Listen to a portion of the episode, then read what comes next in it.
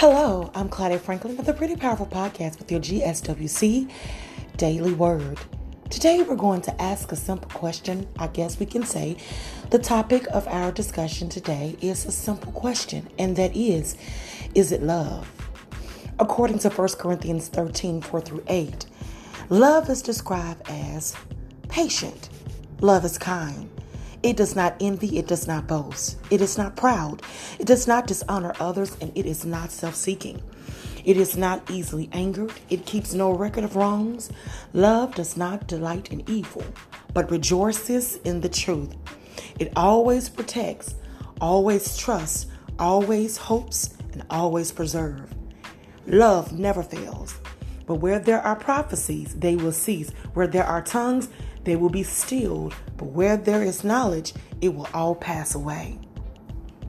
And so love always lives on, it always preserves. In today's society, people have so many definitions of what they think love is. And some of those definitions or some of those um, descriptions of what they have that says or what they depict love as being is so far from what the Word of God describes love to be. In society, we think love and painful situations can be described as love.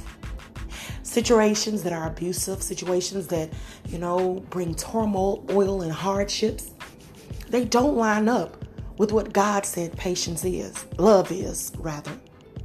Is it patient? Does it take its time? Is it long suffering? Is it kind? You know, have you ever seen a situation where a person says they love you, but they're not even kind to you? Is that representation of love kind? It doesn't envy. You know how it is. You've seen situations where you have two people who are in relationship, but yet they're in comp- competition with each other. They're in some type of relationship, whether it be a, um, a romantic relationship or a friendship between two friends or, you know, siblings or what have you. But there's envy involved. The Lord says, or the Bible says, that it can't be love because envy is in there. Where there's competition, there is envy. So, you know, love uh, does not envy. It doesn't boast, which means it doesn't say that, you know, I did this for you or I'm greater than you, right? It is not proud. You know, pride and you know, it's one of the seven deadliest sins. It does not dishonor others. So when I love you, I honor you with my words and with my actions. And this even includes when you're not around me. When I love you, I watch what I do because I know that my actions concerning our relationship, concerning my dealings with you, my words towards you, it reflects how I display the love that I have towards you. It is not self seeking.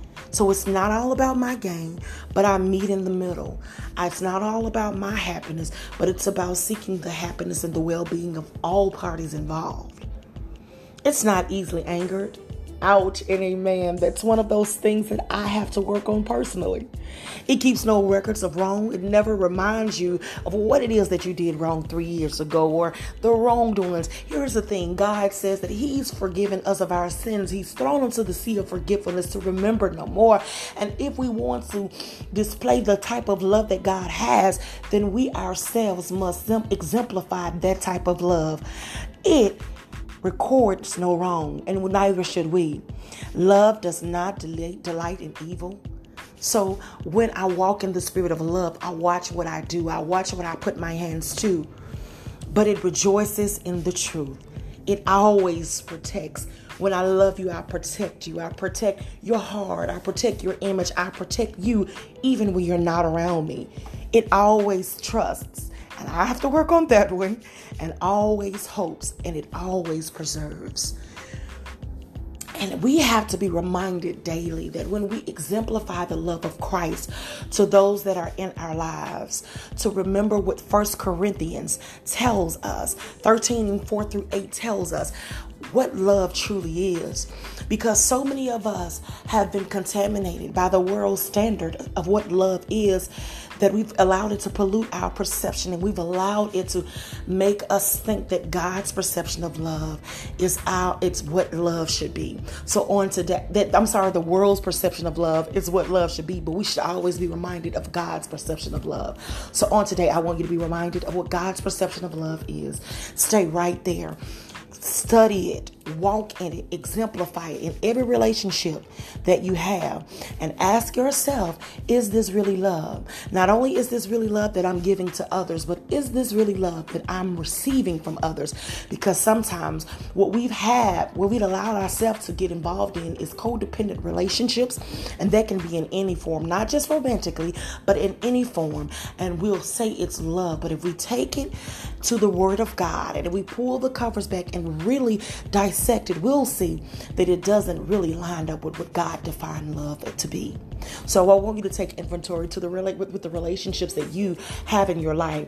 Are you giving off love? And are, is the love of what you're receiving actually what the Bible defines as love? I want you to make that your, your assignment for today and walk in love and know that you are loved. God loves you, and so do I. This is again Claudia Franklin of the Pretty Powerful Podcast with your GSWC Daily Word. God bless. Bye bye.